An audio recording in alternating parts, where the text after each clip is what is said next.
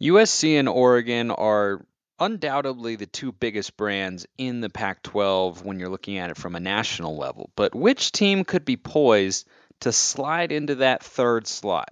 Might not be the team you think. Let's go.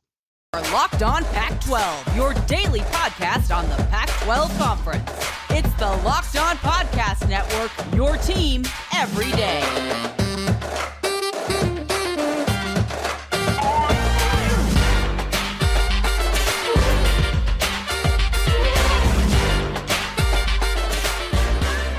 Welcome, everybody, to another episode of Locked On Pac 12. I'm your host, Spencer McLaughlin, D1 play by play broadcaster. Thanks for making this your first listen or your first view of the day.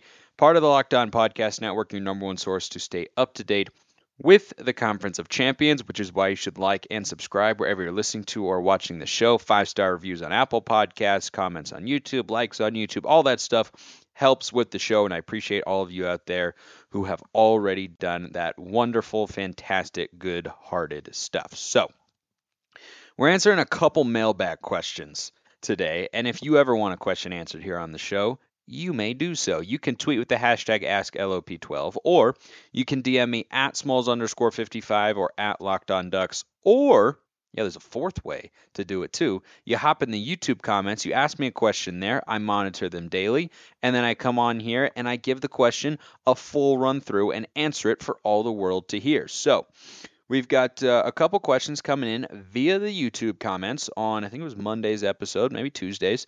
I don't know what day of the week it is. I literally never know what day of the week it is. It's just uh, something about me. But uh, Simon I had something caught my throat right there. Uh, Simon Riley is asking our first question that does not have the answer you might think. Who's the most likely football team in the Pac 12 to ascend to national brand status alongside Oregon and USC? I think the quick and easy answer here is Utah. Because Utah was just in the Rose Bowl, they're the reigning Pac 12 champs. They're my pick to win again this year at this point in time unless USC or Oregon or maybe even UCLA can show me something in the first month of the season, I think Utah is looking like the best team in the Pac 12, at least going into the year, you know, before we have uh, attrition with injuries and uh, guys underperforming or transfers or, or whatever the case may be. So, that's why Utah, I think, is kind of the easy answer because they are becoming a more respected brand on a national level. They've got a huge, huge opportunity down in week one uh, in Gainesville against Florida. Even though they're off of uh, a middling six and seven season last year, which by Florida standards is actually pretty darn bad, going into SEC country and getting a win for any Pac 12 team would be a, a really big deal. And I think that if Utah is able to win that game, it would certainly elevate their brand nationally and the the power that it has on on the recruiting trail. However, my answer to the fundamental question here from our good friend Simon is Washington. And the reason I, I say the Huskies over the Utes, because when you're talking about national brand status, you have to have some things already baked into the cake in terms of program success and, and recognition. And when you look at the history of Utah and Washington, one has been in since it was the Pac 8, and Utah, of course, one of the two teams that made it the Pac 12 back in 2011. So, as a Power 5 program, Utah's history is inherently not as long and not as successful if you want to go way, way back as Washington's is. Now, that's not super important. You know, what they did in the 90s is not even what I'm I'm primarily looking at there. Yeah, that's a part of it, but do a lot of, you know, young college football fans, students in the stands or heck even people who were uh, fans of the sport back in the 90s care that Washington was really good in the 90s? No, not really. Like they haven't been supremely relevant since uh, Chris Petersen left. But that was, of course, their most recent rise uh, to fame there. But I think from a, a national, like the question here is about national brand status alongside Oregon and USC. So you're talking about recognition, you're talking about recruiting, you're talking about players, uh, you know, knowing you from all across the country, right? Able to go into uh, a variety of states, not just uh, recruiting players primarily or big time recruits out of the West Coast. You're talking about national media pundits and personalities talking about you. All that plays into what I'm thinking of as, you know, a national brand power status.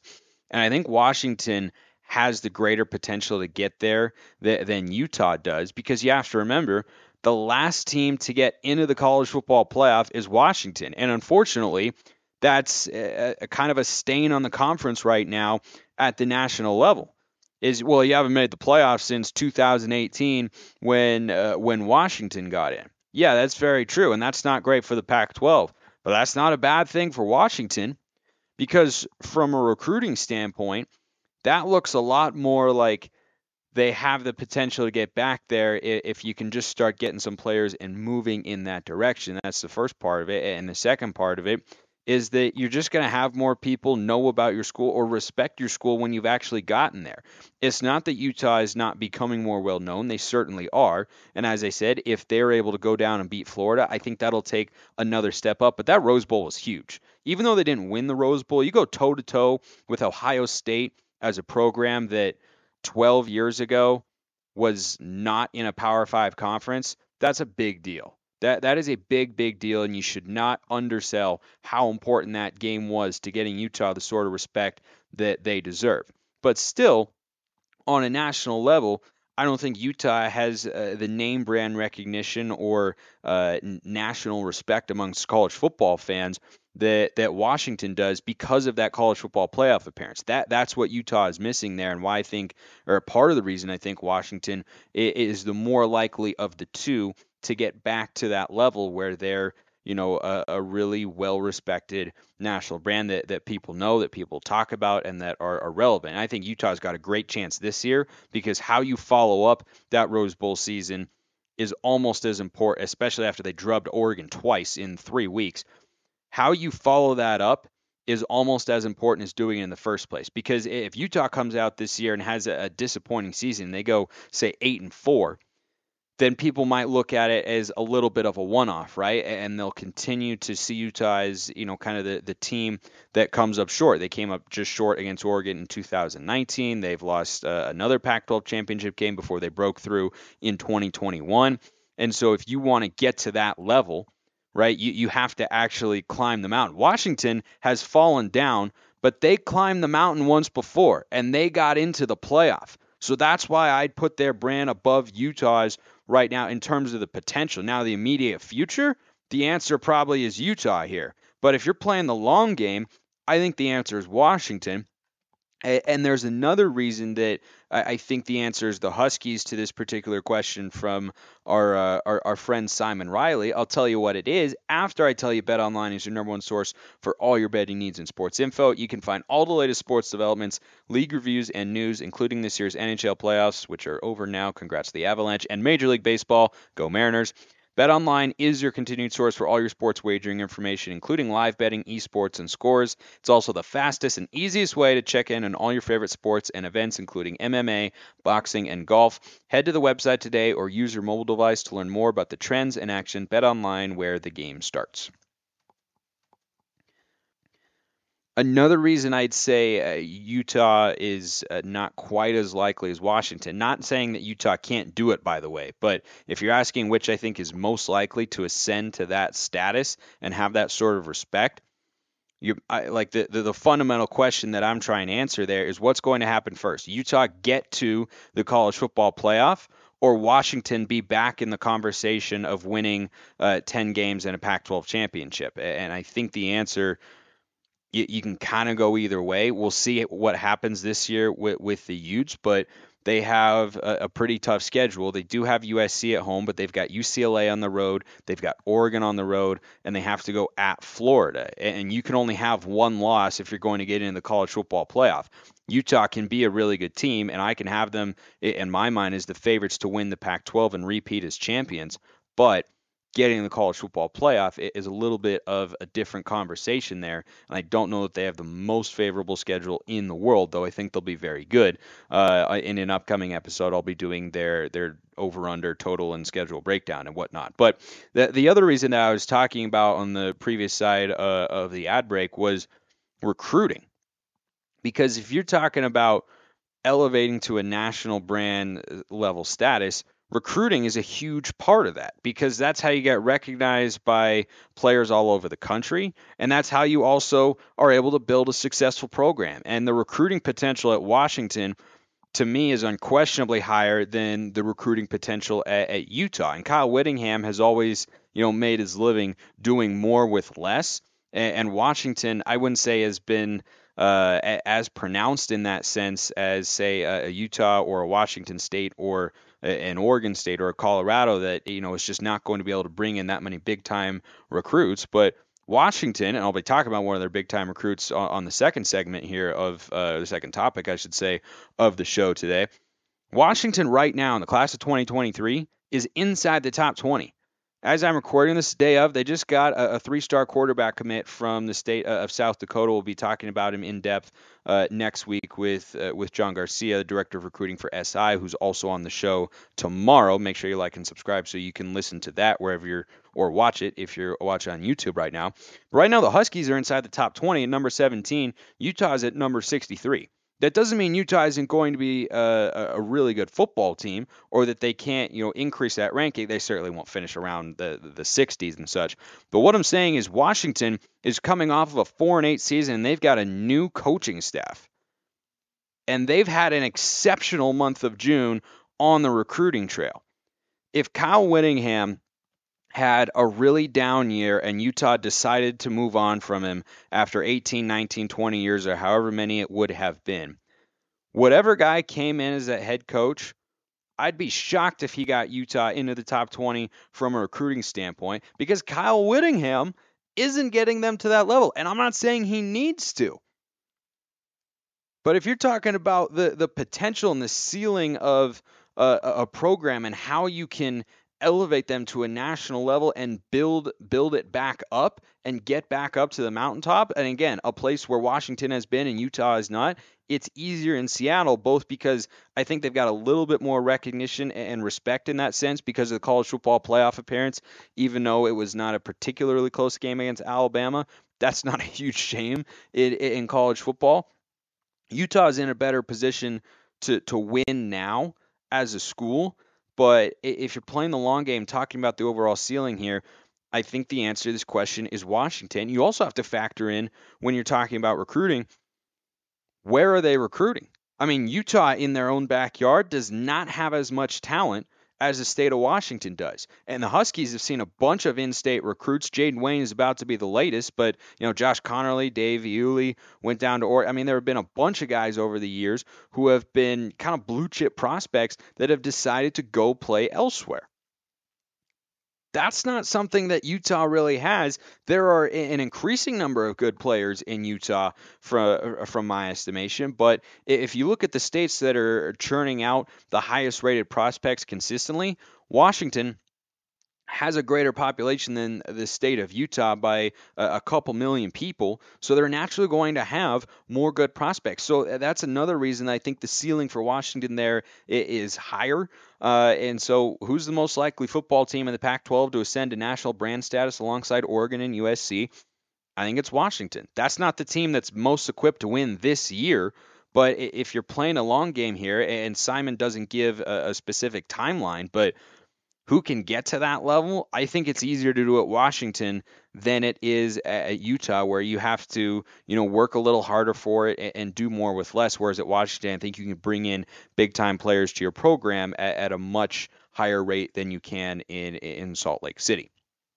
Um, fascinating question there. That, that's a, that's a really that's a really good one from Simon. But as I always promise, I give it the full run through. I give you my honest thoughts. And guess what? David Harper hopped in the YouTube comments and he's asking a question in lieu of, uh, I mean, good thing that I chose Washington for the first one. We're transitioning right into this. It's perfect. Uh, he says, first off, love the show. Second, go dogs. Love and dogs capitalized there. Thank you, David. Appreciate it. I love doing the show for all of you, and I like hearing good feedback about it as well. Question With the addition of Michael Penix, who will most likely be the starter for UW this season, I agree. Do you think that Sam Huard will transfer to another school to get playing time? Would hate to lose a guy with such a high ceiling. Yeah, that's definitely not what you want to do, and that's that that's exemplifying what I'm talking about with with regards to the recruiting difference between Washington and Utah. I don't know if Utah's ever had a five-star quarterback recruit. Doesn't mean they can't have a great player. But if you're playing the long game, again, Washington can get those sorts of guys a lot easier than, than Utah can. That's why I answer that question the way I did. Uh, first off, I agree Michael Penix is probably going to be a starter for Washington. The question of should he be is a different one. To me, the answer is no. Like I was talking about, I think with Washington, you have to play a little bit of the long game here. I think the roster is not ready for a quick turnaround. They haven't had the transfer portal success quite that like uh, uh, UCLA has had this year. Not that they're rebuilding in the same way, but or, or USC. So you, are not going to have, I think, that one year fix. I, I don't think that. Not that players should show up and try to lose, of course. It's not the NFL. You're not tanking for draft picks. You want to win games so that you can, you know, bring in recruits and show them the vision that that you're trying to sell but I, I, just wouldn't worry about winning as much in 2022. I mean, Kalen DeBoer hasn't even coached a game, and it looks like he's got the recruiting chops. I mean, being in the top 20 right now, if that lasts, that would be an outstanding achievement for DeBoer as Washington's head coach. But th- think about this for the Huskies. The ceiling is getting in the college football playoff. Could they win a national championship in today's day and age? If you can get to the college football playoff, I tend to think the answer is yes. So it, that doesn't mean it's uh, easy, right? But if you can get there, then anything could happen. You, you never know. You might not have to play Alabama. You might get to play somebody else who's a little bit more beatable. Um, you, you just you never know how things are going to play out. But if you can get into the Final Four, you can have a chance. But that but that's where Washington's trying to get back to, right? Like that is the standard because they've already gotten there. So if you're Washington and you're looking at 2022 you're not going to get to the college football playoff. Is that a hot take? Probably not. I don't think this is coming as a surprise to any and all Washington fans out there watching or listening to the show right now.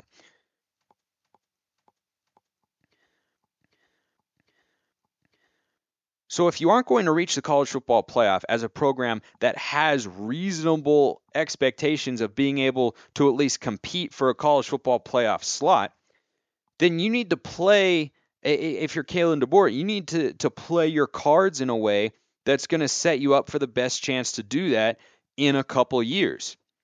And I don't think Michael Penix is the right guy to be able to do that because I think your ceiling with Penix at quarterback is a lot lower than it is with Huard. Now the floor is higher. So if DeBoer, the, the, the argument for starting Michael Penix is we need to win games we need to show recruits that, that we're capable of showing up on Saturdays and doing it. And Penix is more ready to do that than, than Huard is, which he probably is because he's won games at the Power 5 level. He's won games with Kalen DeBoer as offensive coordinator. I, I understand that.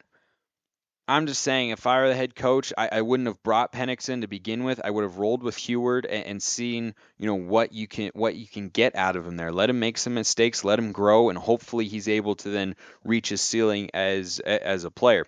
The second part of this uh, of this question. Do you think that Sam Huard will transfer to another school to get playing time? would hate to lose a guy with such a high ceiling. Yeah, yeah, you really would. Anytime you bring in a five-star recruit, no matter which school you are in the Pac-12, even if you're Oregon or USC, you don't want to see them leave the program.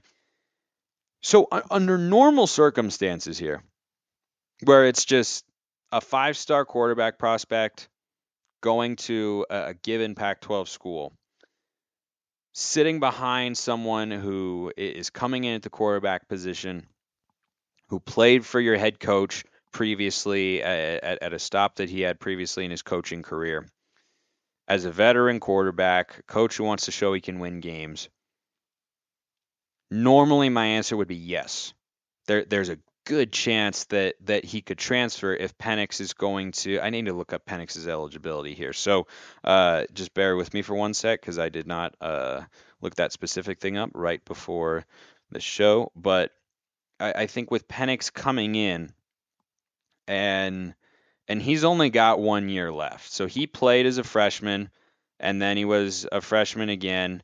Um, so he he's a senior coming in this year, but like an actual senior. So he played four years at Indiana. So I, I, I get that, but again, especially if it's only for one year, I don't know if I would have brought him in. Um, if I were Kalen DeBoer, I understand why. It's just not what I would do. Um, but normal circumstances, five star quarterback sitting behind a transfer for another year after he sat behind Dylan Morris last year, who underwhelmed wildly after a somewhat promising 2020 season at the quarterback position. I'd say the answer is yes. However, however, however, Sam's last name is Huard, and he goes to the University of Washington. I think that is a legitimate draw for him to stick around, ride it out, and trust that he will be the starter at the latest in 2023. Because if Penix, who's had a couple of injuries in his career, gets injured again, I don't know how Sam Huard is not ahead of Dylan Morris on the depth chart. There would just be no reason to put Morris in there because you're not going to compete. Like I think Washington needs to be playing a little bit of, of the long game here, and I think to do that you have to start developing Sam Huard. It reminds me a little bit of uh, of Oregon in 2016 with Justin Herbert. You had Dakota Prukop there; he was fine.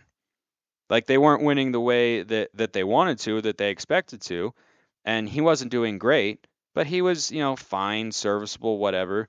But here's this freshman with a big arm who can clearly do things that the other guy can't. And yeah, he's going to make a bunch of freshman mistakes and he's going to learn. But by the time Herbert was a senior, he won a Pac-12 championship and a Rose Bowl.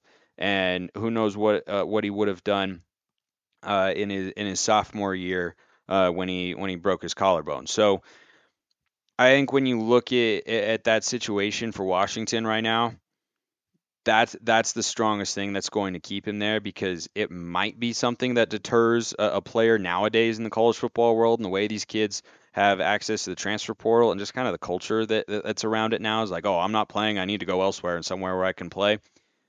I, I think that that is uh, something that would be very common, but I think in this particular situation, I expect Huard to to stick it out because if Penix gets hurt, I'm not I'm not rooting for that. I know Husky fans are not rooting for that. It's just something that can happen. If he gets hurt, then Huard slides in and is probably going to be the the starter. But at the very least, it'd be Huard's job for for 2023. So I, I think that that would keep him around. But thank you, David and Simon, for excuse me, the questions. Keep them coming. Again, YouTube comments, hashtag AskLOP12, at Smalls underscore 55, or at LO underscore Pac 12 are the Twitter handles, DMs, at me, YouTube comments, whatever. Ask the questions.